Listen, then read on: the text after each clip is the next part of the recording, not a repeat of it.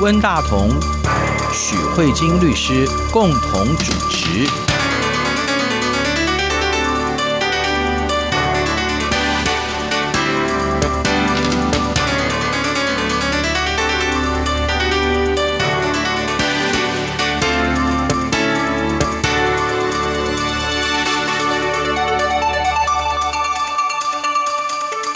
各位听众好，这里是中央广播电台两岸法律气象，我是温大同。听众朋友大家好，我是许慧君许律师。三月三十一号，我们的大法官会议的这个宪法法庭哈，对于通奸除罪化展开了这个言词辩论。我看到这个新闻是有十八个法官跟一位人民申请人，他们向大法官申请释宪。他们是针对刑法第二百三十九条规定，有配偶而与人通奸者，处一年以下有期徒刑，其相奸者一同。我记得我在很年轻的时候，我就有看到那时候的法律实务的人士，他们都认为说通奸应该要除罪化，可是呢，老百姓或是民意都不太赞同。听说这是一个很典型的法律人的观点，跟社会主流民意的观点相冲突的一个法律吧。而且我记得那时候在公元两千年的时候，陈水扁总统当选的时候，听说法律界人士曾经表示一种非常欣喜，因为呃，陈水扁总统他在当律师的时候也曾经对于通奸除罪化表达过意见。可是等到陈水扁总统实际上当上了总统之后，可能也是因为他那时候在地法院是少数嘛，他可能他觉得还没办法推动，后来这个事情当然没有实现。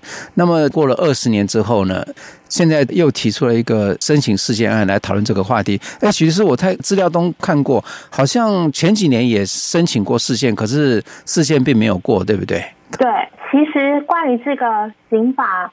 二三九条这个通奸罪，其实在台湾已经算是第二次申请，因为我们在二零零二年大法官就已经对刑法两百三十九条是否违宪这个做出了宪法解释。嗯，他在五百五十四号的大法官会议里面解释，他认为对于在婚姻中你跟配偶以外的人发生性行为这件事情，他处于你刑法。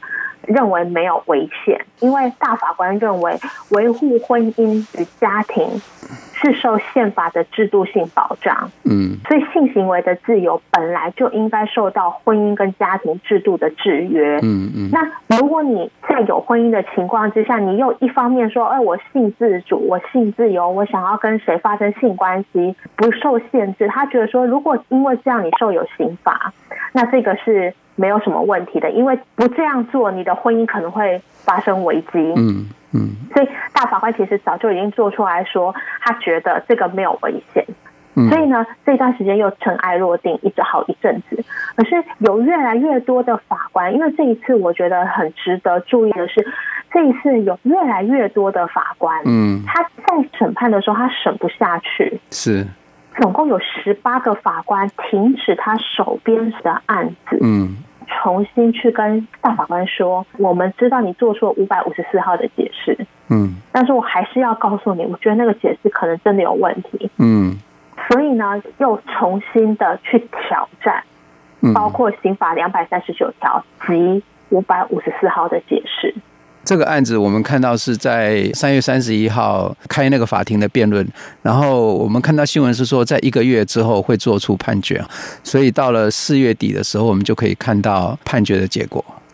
对对对，我们就可以看到大法官的解释，这一次是怎么样的想法。其实我觉得这一次对大法官来说挑战也是困难的。嗯，为什么？因为他过去自己讲过的话，他如果认为是违宪，他就必须对自己过去讲的话。嗯，做否定，其实这真的有一点困难。所以，如果我们很仔细看一下这一次很多地方法官，就是刑庭的法院，还有鉴定人的鉴定报告里面，他们一定免不了都要提起五百五十四号的大法官会议解释，嗯，去告诉大法官说，你们过去说的这个东西要怎么样再进行线索，或是要如何被推翻，这一块的论理是一定要存在的。人的自由权是不是包含着性的自主权？婚姻基本上能受到法律的保障，可是法律的保障应该是属于民法的范畴嘛？哈，那我们也知道，如果有通奸行为的话，通常会导致离婚的事由，对不对？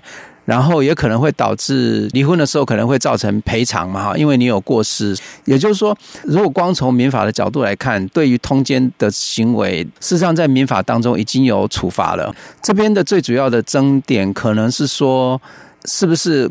要透过刑法，也就是说，透过要判他一年以下有期徒刑的这个刑罚来惩罚，是不是？这当中的最主要关于宪法权利的讨论，事实上好像也是可以值得一提，对不对？不过，那跟您刚才提到这地方有几个观念需要澄清的。嗯嗯、首先，你有提到说婚姻这个是一个。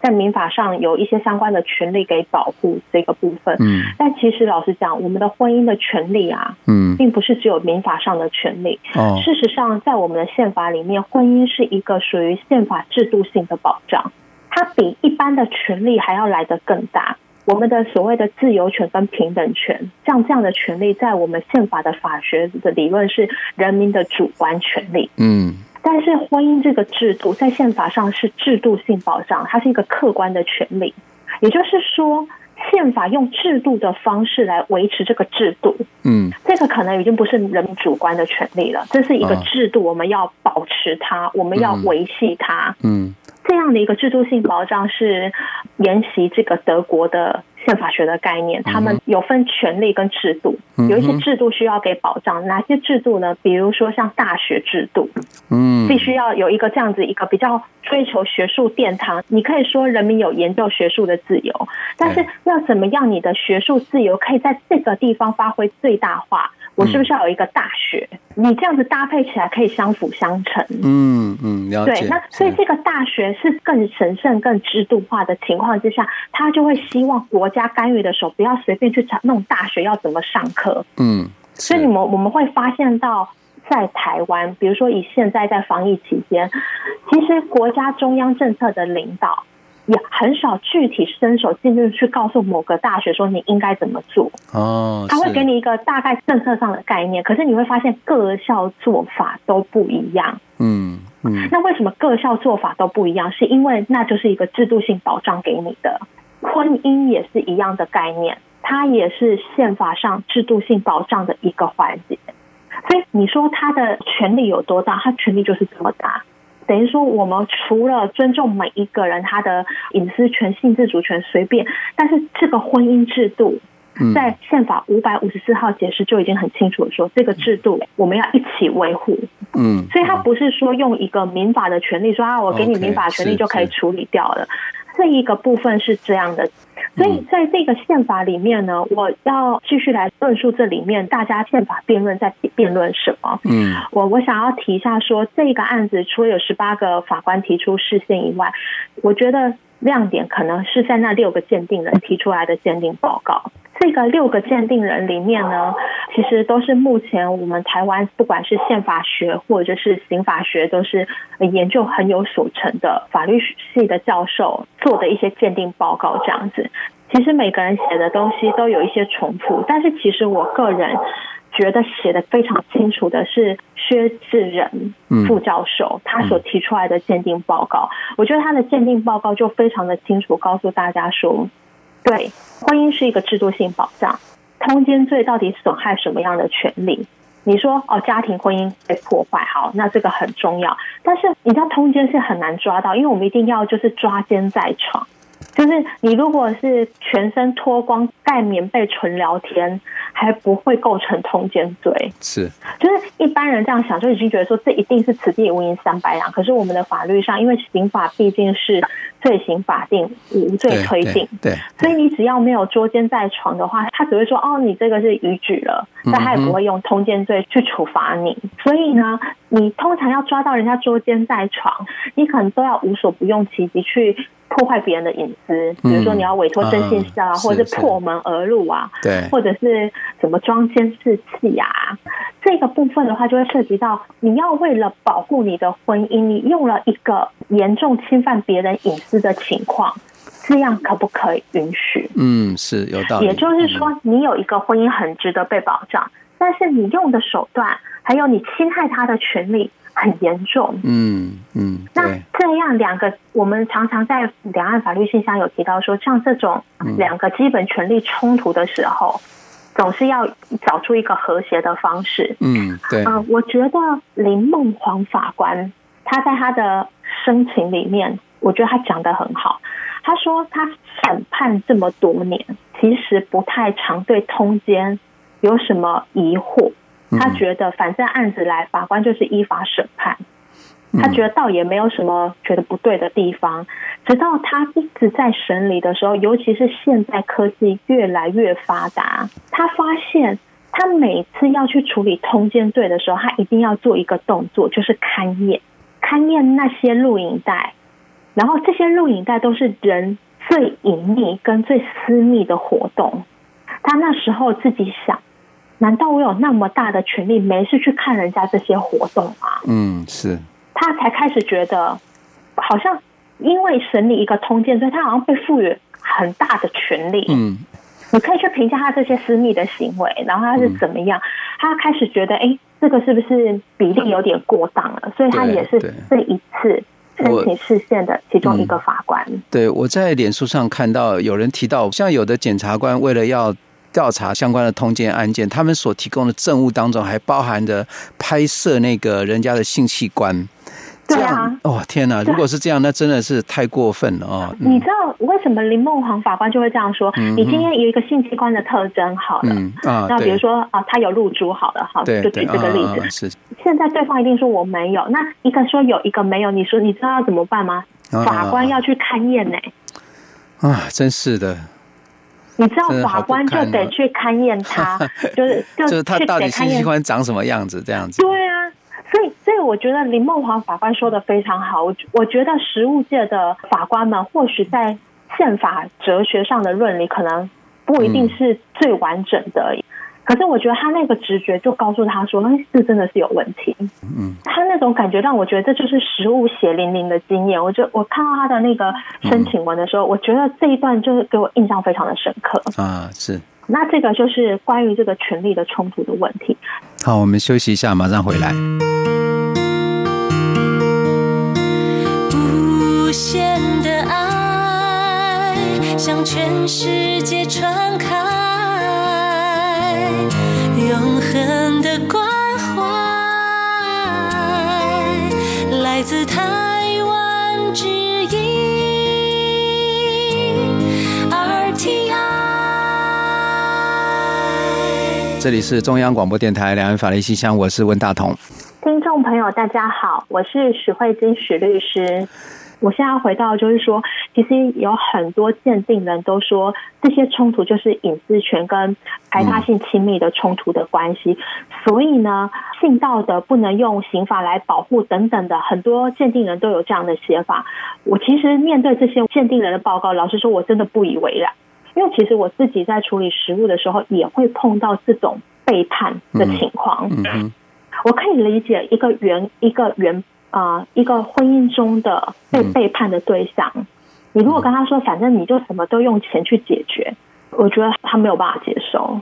我认为，有的时候你如果这样跟他说话，你把这个刑法的这个所谓的工具好了，嗯，拿掉的话。嗯他可能会少了很多谈判的筹码，我觉得他会觉得他全世界都对他不公平。难道他最后只剩下钱吗？那万一对方又赔钱赔不出来，他什么都没有了耶！是是，我现在不是说我支持通奸不处罪，不是这意思。我是说我我觉得温大哥刚才有提到说，这个是一个属于法学界跟一般这个社会立法的主流的一个冲突。我想要讲这个冲突的点在哪里，并不是说我们的立法诸公们都是昏庸的、无知的，然后只有。法律人是清醒的，我觉得可能也不是，因为像你在婚姻中被背叛的那一方，你跟他说，反正你透过民事的求偿就可以处理了，他会觉得那是赔钱啊。我觉得人都会希望说有一个人出来说你是做错的，他会觉得我需要人支持我说你是做错的。这就是为什么在释字五百五十四号解释里面，他做出了一个价值的选择。他认为，婚姻既然是一个制度性的保障，这么神圣，大家进入了婚姻就要对这个婚姻有责任。他的这个基本的逻辑是这样。是的，是的。可是我们现在整体来说，都是想要往通奸除罪化走的部分。我觉得薛志仁副教授他提出了一个，我觉得至少看到他的这个回应里面，我觉得他有回应到点，嗯，就是他说，大部分的人都在提到说，所谓的道德观念、性道德观念，还有维持婚姻这种配偶想要处罚这种道德情感的东西，想要用刑法来保护。其他很多鉴定人都觉得这个是高空，认为说刑法不应该保护道德情感，刑法应该只有保护权利的侵害。嗯，可是薛志仁副教授他有提到说，其实这个是有一点错的，因为他本身是研究刑法学的教授。嗯，他有提到说，其实，在我们的刑法里面，本身有很多针对善良风俗、道德观念而入罪的刑法条文，最明显就是。妨碍风化罪啊，是的，嗯嗯，是经营风化场所，嗯，然后呢，或者是买春嫖妓这样子的，嗯哼，嗯哼，这个也是我们刑法两百三十五条的罪啊，是这个是很明显吧？如果你说性道德、性自主的话，那嫖客有什么罪呢？对，经营风化场所到底有什么罪嘛？对，它就是最明显。把善良风俗跟道德观念入罪的刑法条文，对对对。可是长期以来几乎都没有人挑战它的合宪性。嗯哼。所以他说，我们应该要很仔细的去看。关于通奸除罪化，到底是在哪一点是不对的？那我们来看，如果基于保护婚姻制度的神圣性，而且这种道德的情感，我们把它当做刑法保护的法益，其实某程度来说，他觉得目的是正当的，也没有什么太错。那现在就要解释，那你为了达到这个婚姻制度的和谐，或是善良风俗的话，你所采用的手段可不可以用？嗯嗯。那他就说。真的非常多的鉴定人都说，你一个通奸，然后一个外遇，你就把他对簿公堂，你的婚姻最后走向法院以后，你婚姻还不是破灭？他说，所以这个手段一开始就不适合。然后我觉得那个薛副教授讲非常好，他说刑法的功用是什么？刑法的功用根本不是在增加你的福祉，刑法的功用是在防止法益的所有人的福祉下降。嗯，举例而言，法律规定不要杀人。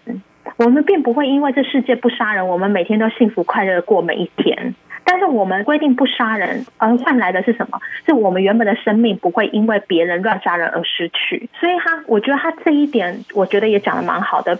国家不是要让你每个人都婚姻都幸福快乐，婚姻幸福快乐就像温大哥讲的，你的婚姻会出现问题，一定是事出必有因，你必须要自己去找出问题来。国家的刑法没有要保障你们的婚姻幸福快乐。嗯嗯，是啊，对，所以他觉得，如果你用刑法的方式去处罚，在最低的门槛，至少好像手段也还过得去，但他觉得最大的问题是出现在。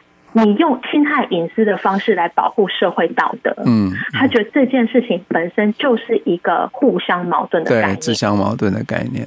你说社会道德很重要，好，你说刑法也可以保护你，你侵害别人的隐私，难道就没有违反道德吗？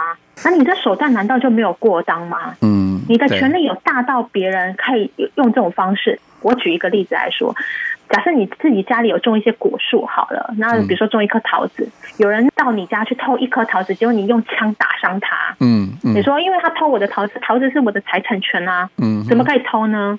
可是同样在你损失的财产的东西这么小，你就把人家打伤或打死了，这不是比例很显不相当吗？所以我觉得他这里面我觉得提到蛮好的地方是说。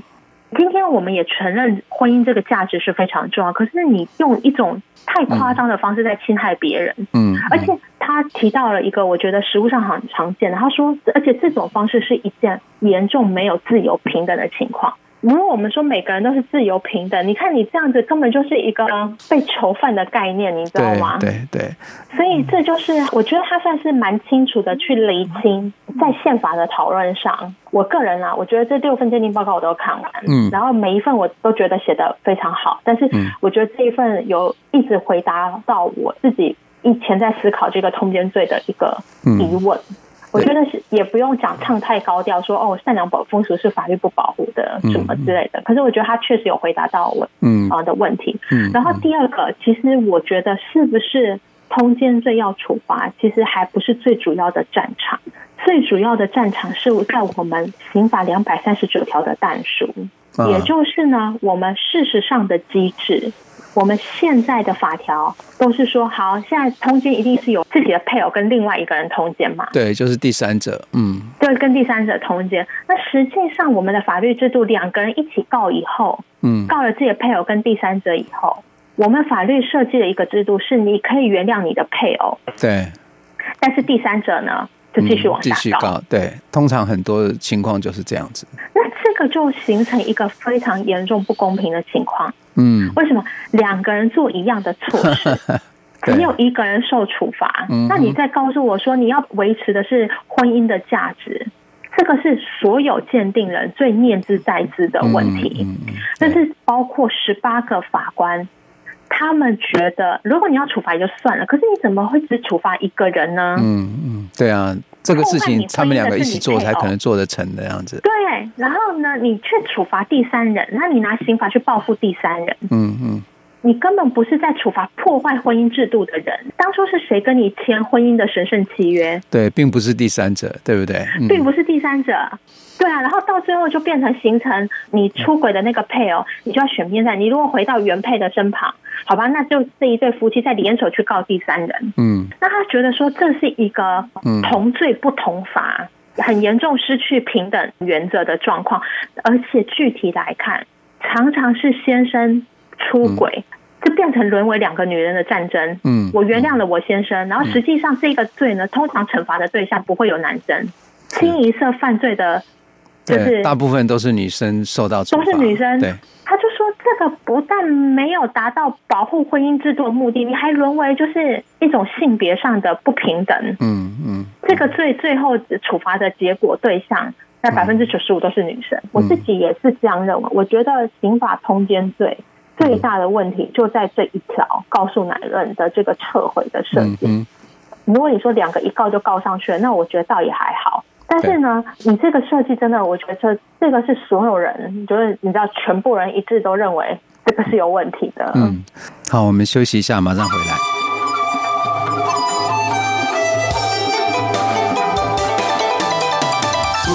无限的爱向全世界传开，永恒的关怀来自台湾之音。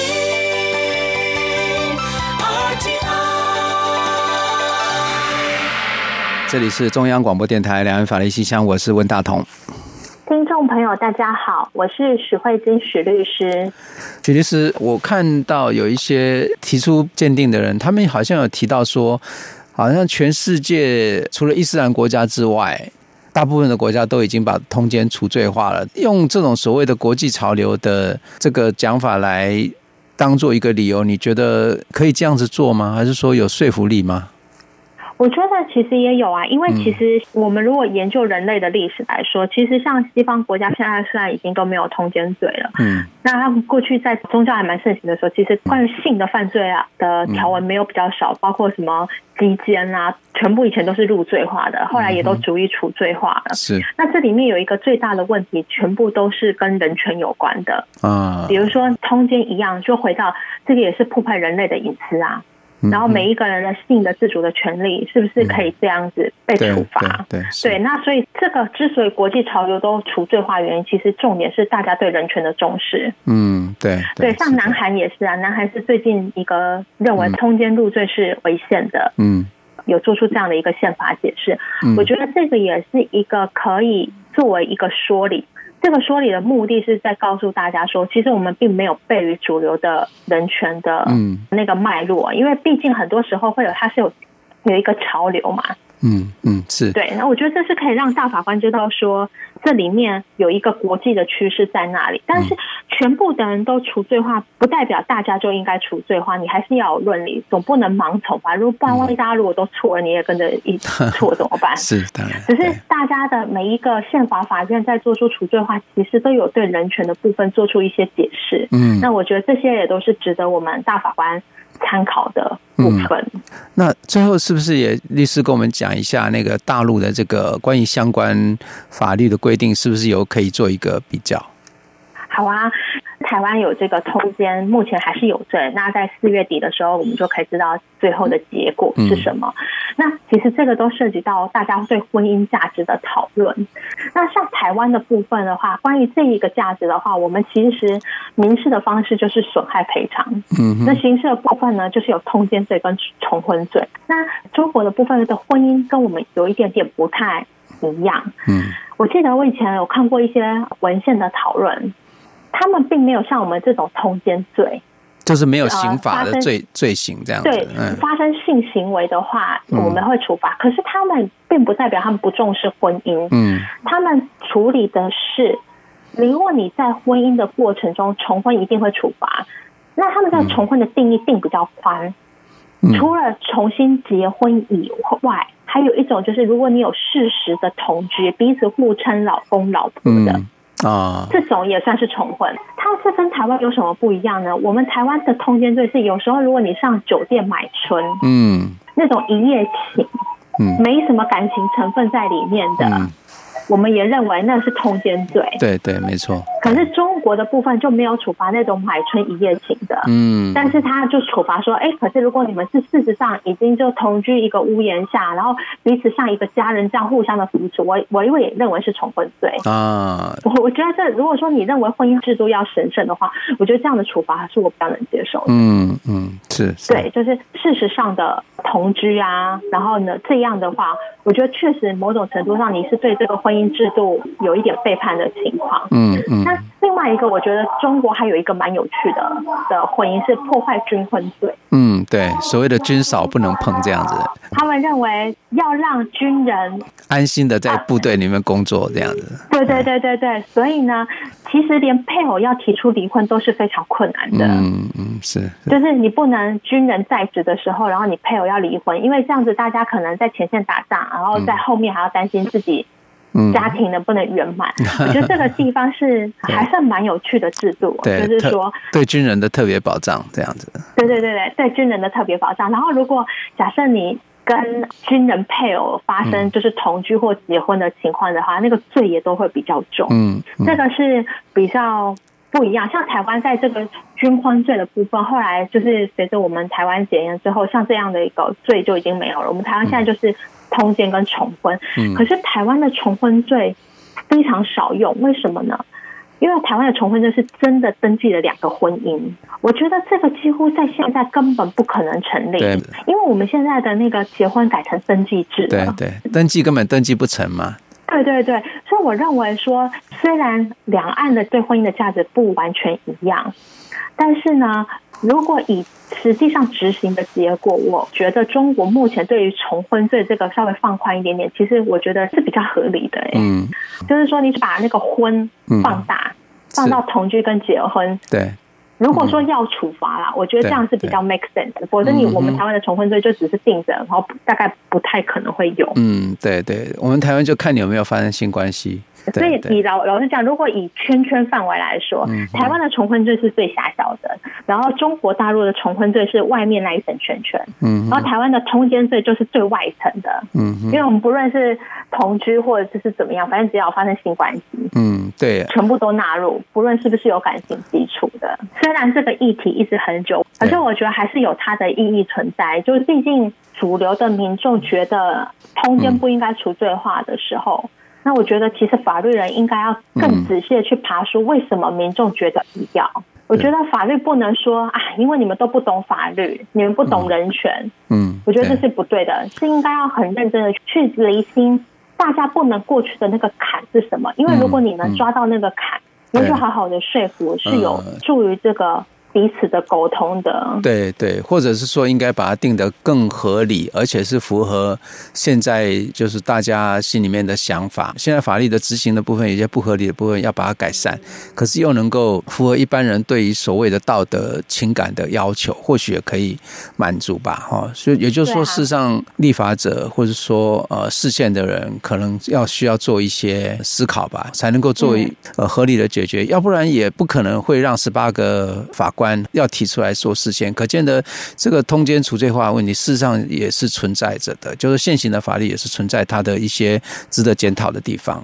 这样子。对，嗯、没有错。嗯嗯，所以我们就期待我们四月底的时候，司法院大法官所做出来的解释。今天谢谢许律师提出一个很有趣的法律新闻哈，谢谢许律师，谢谢温大哥，也谢谢各位听众，我们下周再会，大家拜拜，拜拜。这里是中央广播电台台湾之音。